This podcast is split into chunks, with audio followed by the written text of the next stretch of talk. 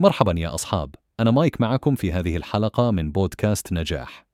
اليوم سأحثكم على الثقة في العملية والصبر في الرحلة. أتذكرون أول تجربة لكم في قيادة السيارة أو في الطبخ أو في التحدث بلغة ثانية؟ كم أخذت من الوقت حتى تحصلوا على ثقتكم فيما تقومون به؟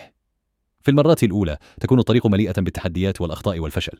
لكن هل استسلمتم وتوقفتم عن المحاولة؟ الأغلبية العظمى منا سيجيب بي. هدفنا اليوم هو أن ندرك أنه لا يوجد شيء يأتي بدون مجهود وأن النجاح يأتي بعد الصبر والثقة في العملية. العملية هي الخطوات التي نؤديها للوصول إلى أهدافنا النهائية. بغض النظر عن أهدافنا سواء كانت إتقان مهارة جديدة أو النجاح في العمل أو بناء علاقات جيدة فإن الثقة في العملية والصبر على الرحلة فائدتهما كبيرة. أعرف أنه من الصعب عدم الحصول على النتائج المتوقعة فورا.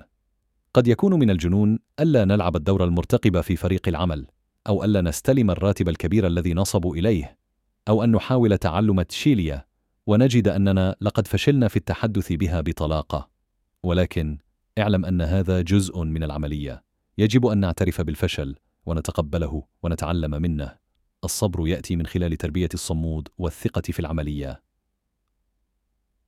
أنا مايك وأنشأت هذا البودكاست مجانا باستخدام أدوات الذكاء الصناعي.